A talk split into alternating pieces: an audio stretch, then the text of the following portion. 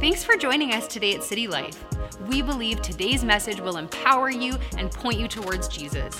But remember that church is so much more than a message you listen to, it's a living, breathing community that we invite you to be a part of. We hope to see you on a Sunday morning at City Life, in person or online. If you're joining us for the first time online, if you're tuning in or you're watching this later, we've been on this series, Garden City, a new way to be human. I know it's not about gardening, but it might help if you learned how to garden. I'm sure there's a lot of good extra qualities you could learn and develop through gardening. But you know, maybe you've wondered, how do I have a meaningful life? You know, I think given the season that we're in, how is this meaningful? How is my current routine? How is this meaningful? How is this making a difference? Maybe online you're watching and you are in severe isolation and you're wondering, how is this living a meaningful life? How is this meaningful when my job that was very interactive with people is now being done from home and the only person I see is my dog or whoever? You know, how is that meaningful? How Am I supposed to serve God when I barely have any energy to do the rest of my life with? Have you ever wondered those questions? How does, you know, managing little humans, you know, that are under three feet tall and breaking up fights every five minutes, trying to keep the house clean for five minutes, how is that having a meaningful life? Know what? We've been looking, and in this series, we are looking at these questions. We're answering some of these questions, and we've got a video that we're going to watch to start things out. So go ahead, media, you can run the video. Every morning, Bruce steps into his garbage truck, prays for God's blessing, fires up the engine, and begins his route. While most drivers find little meaning in their work, Bruce knows that he's embarking on a mission. On my dashboard, I have a bunch of index cards and quotes, Bible verses to remind me that I'm doing a sacred work, as funny as that sounds. Here's a quote from Martin Luther King If it falls on you to be a street sweeper, sweep streets like Michelangelo painted pictures, or Beethoven composed music. Sweep streets like Shakespeare wrote poetry. Sweep streets so well that all the hosts of heaven and earth will have to pause and say, Here lived a great street sweeper who swept his job well. This is how Bruce sees his job. He's not exactly a street sweeper, but he is responsible for keeping the streets clean as he spends his days navigating narrow back alleys, picking at the accumulated garbage of his neighbors. I also have this verse, Genesis 2:15. The Lord God took the man and put him in the garden of Eden to work it and take care of it. It reminds me that God placed Adam in the garden of Eden, and God has placed me in this truck. Every plastic bag or dirty diaper that I keep off the streets is an offering to honor God I've been beautifying God's good earth and protecting his masterpiece of creation. Because of this perspective, Bruce is more motivated and joyful than all his coworkers. He doesn't just do his job, he is the master of his craft as a driver, attentive to every tight turn and every detail. A lot of my coworkers give me a hard time for my strange love of sanitation. But behind their banters, there's a deep level of respect that's evident. A lot of them look to me as a mentor, and even though my family consists of me, my wife, and my three kids, every weekend we put out eight seats at our table. We ask God to fill them with people who need a sense of family. Lots of times, those seats are filled by my coworkers. Not only does Bruce give of his time for the sake of his coworkers, he also intentionally chooses the hardest driving routes. By bearing the burden of a difficult route, he imitates the self giving pattern of the cross. Jesus served others, he washed people's feet. Driving my truck isn't just a way to serve my coworkers, it's my way of washing the feet of the city. As I drive through each alley, I pray over the homes, I pray for the flourishing of the city. I imagine things like what would happen if nobody ever picked up the trash. Life would become miserable, as God's good world would be covered in garbage, and the stench would offend the whole neighborhood. Disease would drive people from their homes. So by removing trash from the streets, I'm tangibly loving my neighbor. His coworkers often ask Bruce why his life is so different, why he loves his job so much. It could be easy for Bruce to give them a stale, memorized gospel presentation. What I usually do is, I'll take them to the back of the truck and look at the trash and tell them, the reason I find so much joy in my work is that I believe every inch of this world belongs to God, and that my keeping the city clean, I'm serving Him. He made us to flourish, but everything got messed up a long time ago. All the proof you need is in the back of this garbage truck. When you look back here, you see a lot of formerly good things that are now broken, rotting, and decaying. It isn't limited to the garbage bin. It's happening in countries at war, in the strain on our marriages, in the pain we feel in our knees. Sin isn't just a list of bad things you shouldn't do, but a disease that infects all of creation, starting with every human heart. It would make sense for God to crush the whole world and all that's broken. However, He doesn't intend to throw the world in the garbage. He plans to recycle, renew, and restore all things.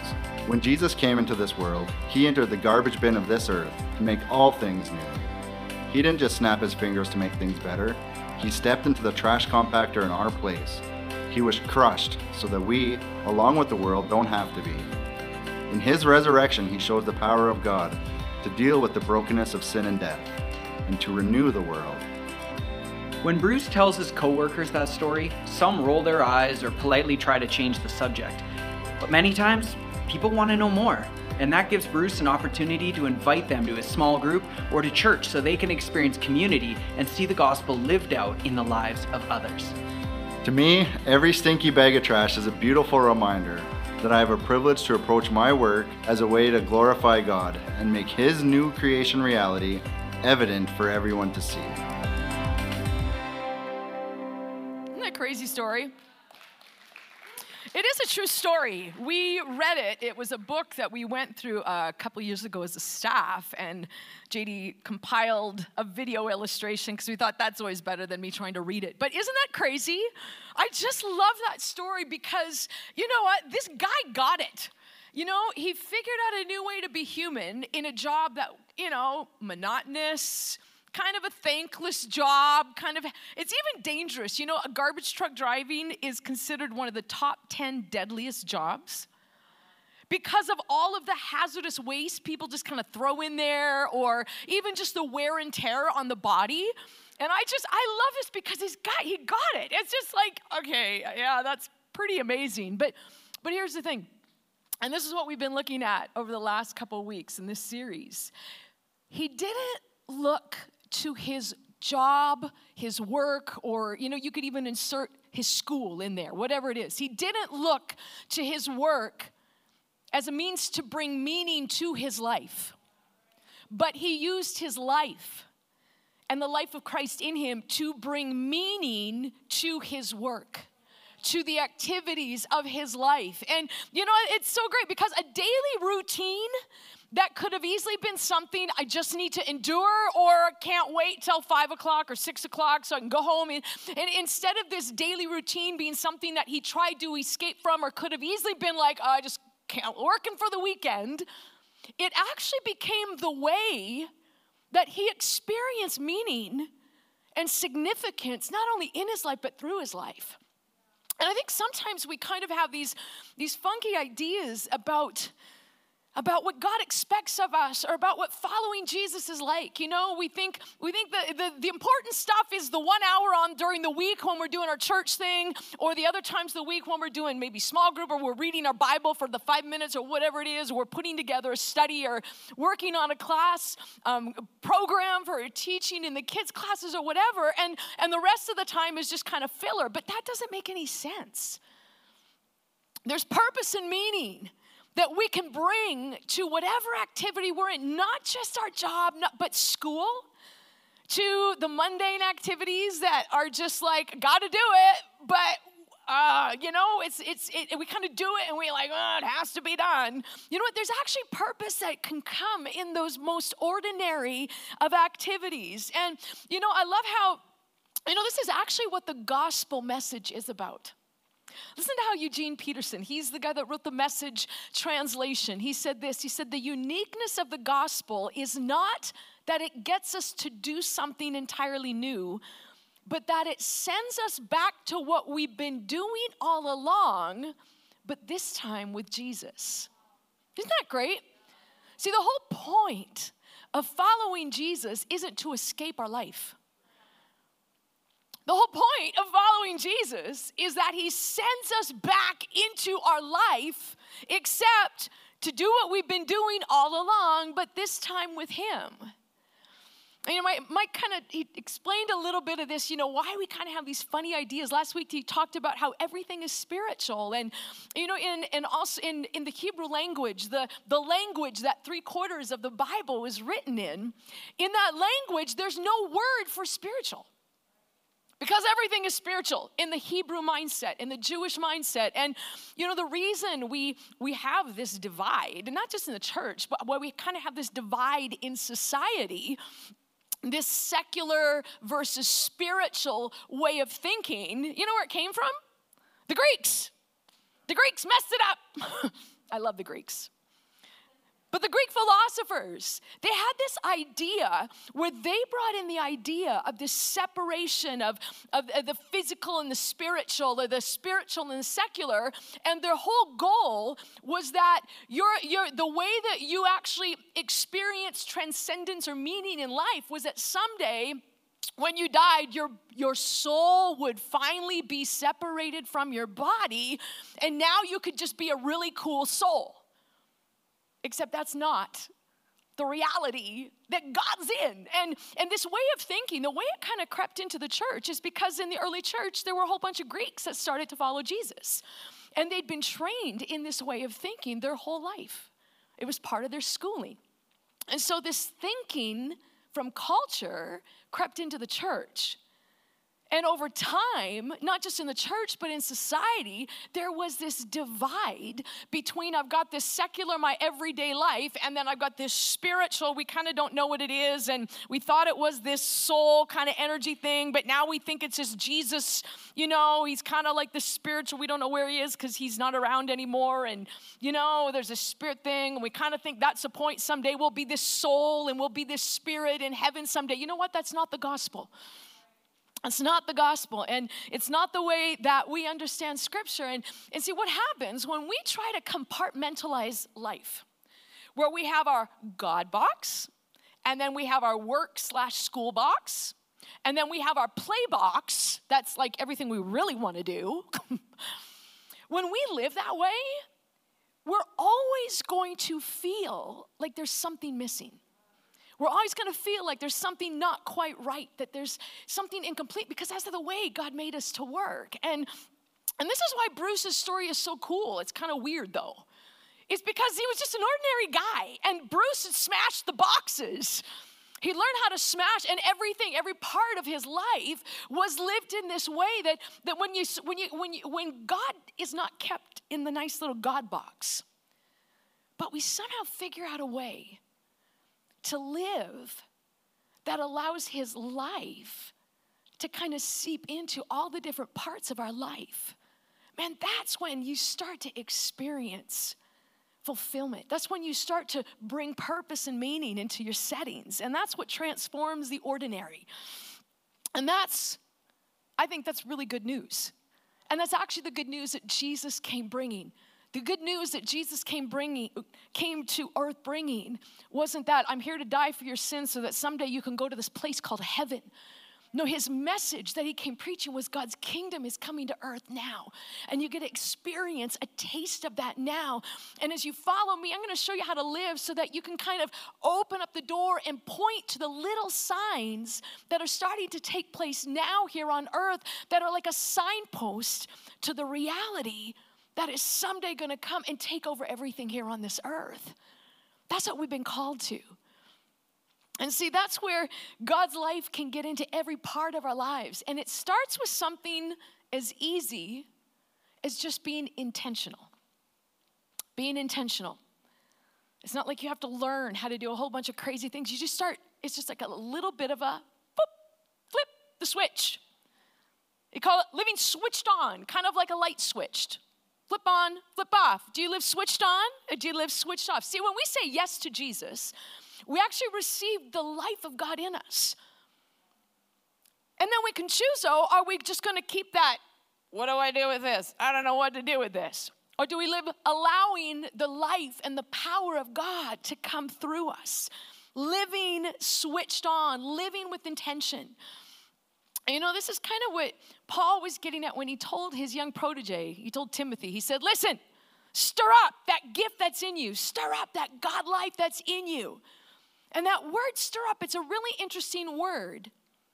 It's like the idea of stirring up. You know when you're in, you know when you have a campfire and there's just a little bit of coals left, you know, and you stir it up and it flames up again? That's exactly what he's talking about. It's like it's this instant spark. Something that wasn't there before is now present. Now, I think if Paul was alive today, he'd be saying, keep the switch on, because Paul had no idea what electricity was. But it's kind of the same idea. Turn the spark on. So you got to remember God's goal, again, God's goal isn't to get us to heaven. God's goal is to get heaven through us every single day. Like just if we just stop and think about that, it is it makes sense, but it's a lot more appealing way to live than trying to look for something out in my world to try to make something feel good inside me. It's like I can bring that purpose, I can bring that meaning. God's goal isn't to get you to heaven, God's goal is to get heaven through you into whatever setting you're in. Again, Paul he explained it this way. Colossians 3:17 he said, Let every detail in your lives, words, actions, whatever, be done in the name of the Master Jesus, thanking God every step of the way. What does it mean to do something in Jesus' name? Well, it means you represent Him. If I tell my daughter, you can use my name, just tell them I said, Monica said it's okay. She's representing me. Sometimes she does that well, sometimes, no, I know. You're most of the time, you're good. Just tell them your mom said it's okay my mom said. but that's actually what this means. My dad said, my God said, do every detail. Colossians 3 23, 24. Here's another one. Paul said, Put your heart and soul into every activity you do, as though you're doing it for the Lord Himself and not merely for others. So, for we know that we will receive a reward, an inheritance from the Lord. How we do work here on earth is creating some type of reward in heaven for us. I don't know what that is, but it is. 1 Corinthians 10:31 whether you eat or drink or whatever everyone say whatever you do. Whatever you do do it all for the glory of God. And that word that phrase glory of God there's a part of me that just goes cringes because what in the world does that mean today? The glory of God simply means God's awesomeness. Whatever we do do it in a way that people can see God's awesomeness whether it's God's kindness or God's friendship. So, what does all that mean? Does it mean I'm supposed to pray all the time? Well, what happens if I don't have any clue what to say? I don't know how to pray. Does it mean I'm supposed to just preach to everybody at work or at school? It's like, no, I do not want to be that guy or that person. Does it mean I need to do miracles? Never have I ever seen a miracle. So, what does that actually mean? Well, it means this just think back to Bruce. Just look at how ordinary all of the activities of his day was. There was no miracles. There were no blind people getting their eyes healed. He wasn't doing anything really wild and crazy. There wasn't any of this big whoop, boom, oh yeah, I felt the presence of God. It was awesome. And you know, he didn't quote scriptures to people, he quoted them to himself. He had them written and put on his dashboard. But you know, he just simply, he had people over for supper. It's pretty ordinary. He served, he did the hard stuff, kind of ordinary. You know, and something about him stood out that people started to ask him. They started to pay attention. And every now and then, he had an opportunity to tell people the reason for what he was doing. And there's three things, three intentions that Bruce lived from. I think they sum up his life. Three intentions, three things that he, he was really purposeful about every single day or whatever activity he was in. And I think these same intentions, they every single one of us can live with these same intentions whether you are you've got a degree or whether you are jobless or you're homeless or you're in school or you're working full time or whether you have a job you love or a job you hate and you're or you're unemployed. We all can live from these same intentions. So here's the first one. Number one. Everyone say number one. Number one, he lived from the intention of understanding I'm a steward. I'm a steward. Right back to that verse he quoted right at the beginning that he had on his card. He said, I have this. The Lord God took the man and put him in the garden to work it and take care of it.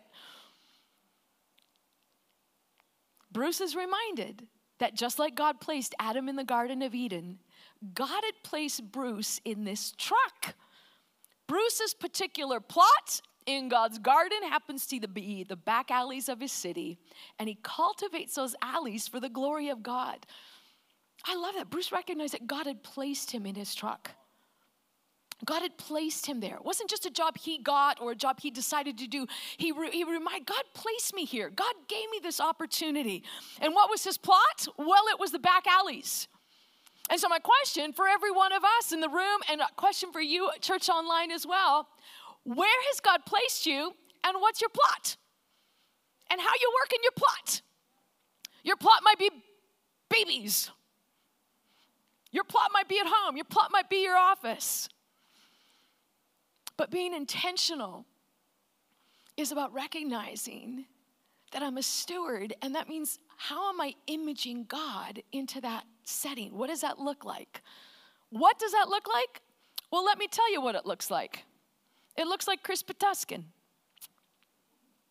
Chris, our wonderful sound guy. Everybody give Chris a cheer. We love you, Chris. You know what Chris's plot is? Chris's current plot is a Lexus service bay. And you know how he's imaging God? He's reflecting God's faithfulness 43 years. You know, I think sometimes we kind of in a in a in a in a culture that is very shifting and changing and this is changing and that's changing, there is something powerful about somebody sticking in the same position for 43 years. Do you know why? Because that's imaging the faithfulness of God.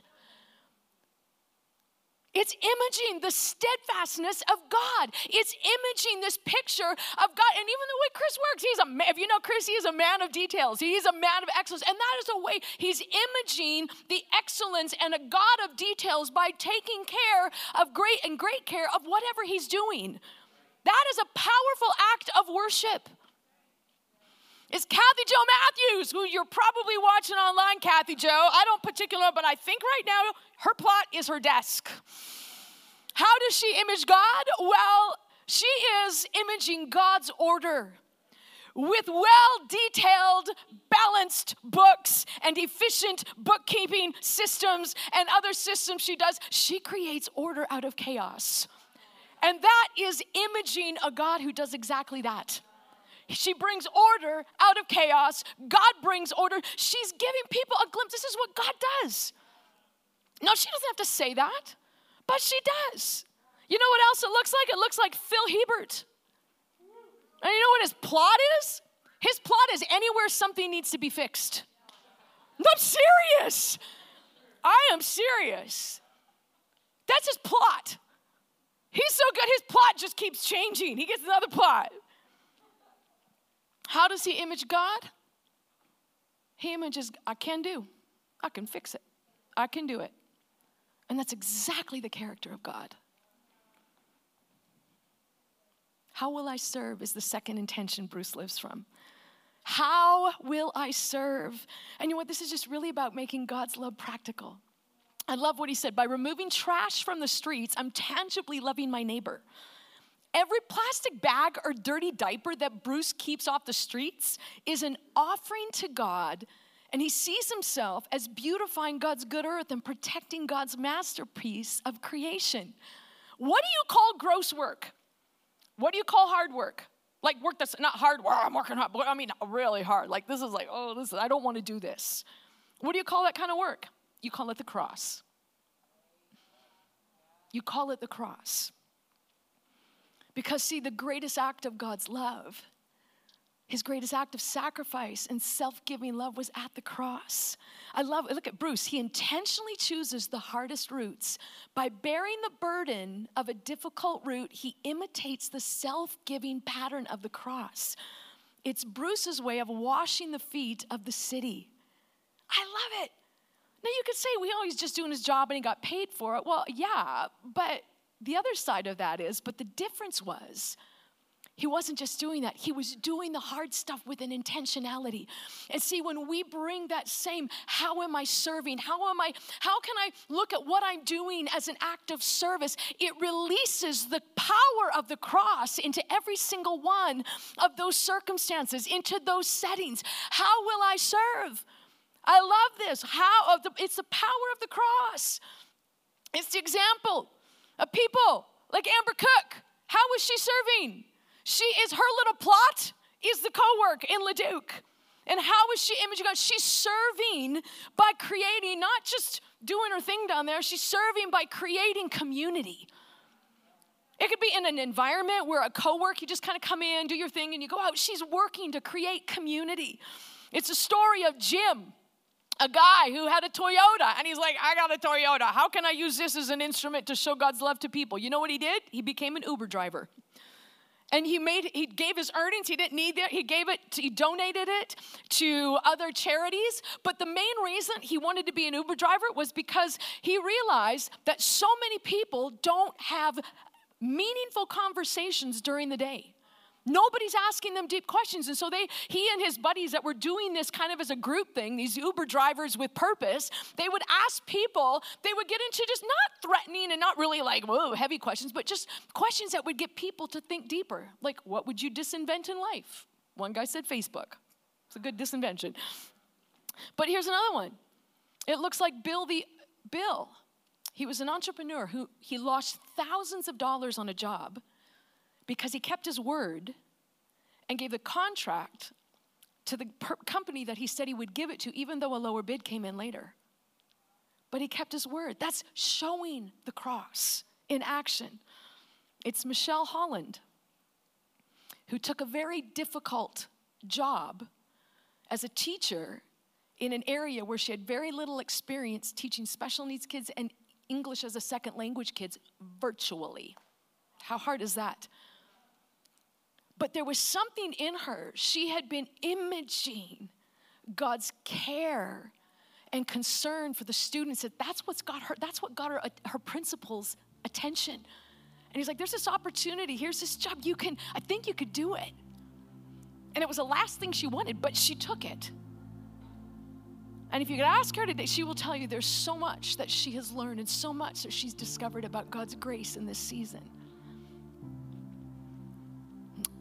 Maybe it's mowing the yard of the single mom down the street or just simply not freaking out when you're rear ended by the guy that wasn't looking when you're driving. And the last intention Bruce lived from was this How can I tell the true story? How can I tell the true story? You know, this is simply pulling back the curtain and giving people a picture of hope. See, our good works aren't just to draw attention to ourselves. It's not just so people can go, oh, you're a really hard worker. I mean, I guess part of it, but ultimately, it's finding a way to connect the dots between what we're doing to the God that it's really for. Why are you so different? People would ask Bruce. Well, the reason I find so much joy in my work is I believe every inch of this world belongs to God, and that by keeping the city clean, I'm actually serving Him. Like, how simple is that? That's not preachy. I love this, his comparison. God made us to flourish, but everything got messed up. All the proof you need is in the back of this truck. Things that were once good are now broken, they're decaying. It happens all around us. See, we know this. It happens in our marriages, it happens in our bodies. but Jesus came into the world. Ah, isn't this great? He entered the garbage bin of this earth to make all things new. He didn't snap his fingers, he stepped into the com- trash compactor in our place.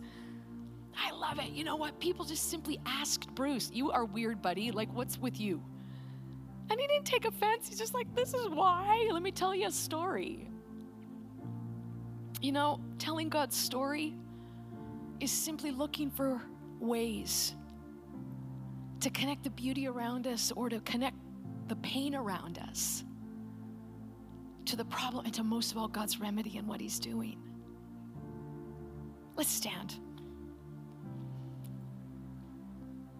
You know what? God's love for every single person, God's love for the world is continually being spoken.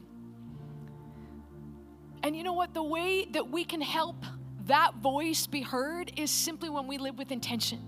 We recognize we're stewards. We're here to serve. We figure out ways to try to tell the story. And when we're living this way, that's what turns up the volume on the love of God and who He is and what He's done and what He's about. Can we pray? I want you to think for a minute what is your plot? I want to invite you to close your eyes. Church Online, I want to invite you to do the same. Can we close our eyes? And I want to pray for you. I want you to get a picture. What is your plot? Where has God placed you? And I want to pray that God would begin to give all of us new eyes to see the possibility, to see the potential, to see the purpose that we can bring into every one of those settings. God, I pray, I pray for every person that's in this room, every person that is online, that's watching now on Sunday, but might be tuning in later. God, you're the one that has given us whatever job, whatever setting we're in, and God, we thank you.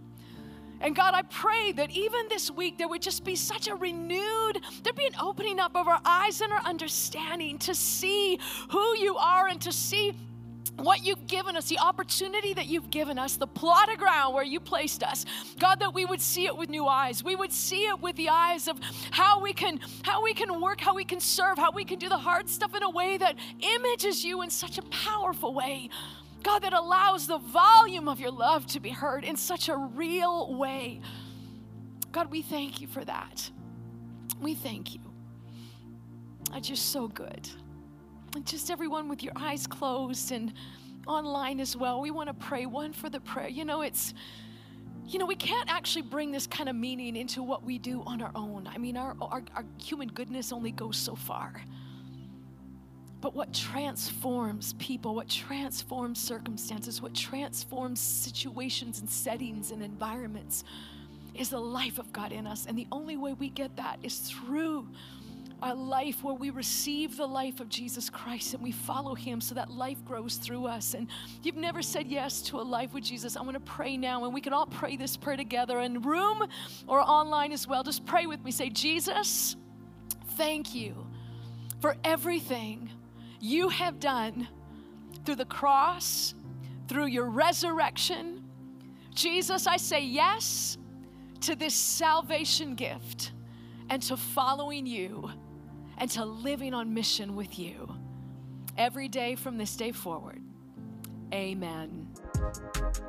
We hope today's message encouraged you.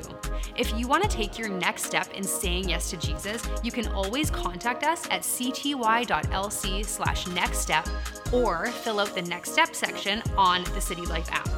It's an honor to play a small part in what God is doing in your life. We look forward to connecting with you soon.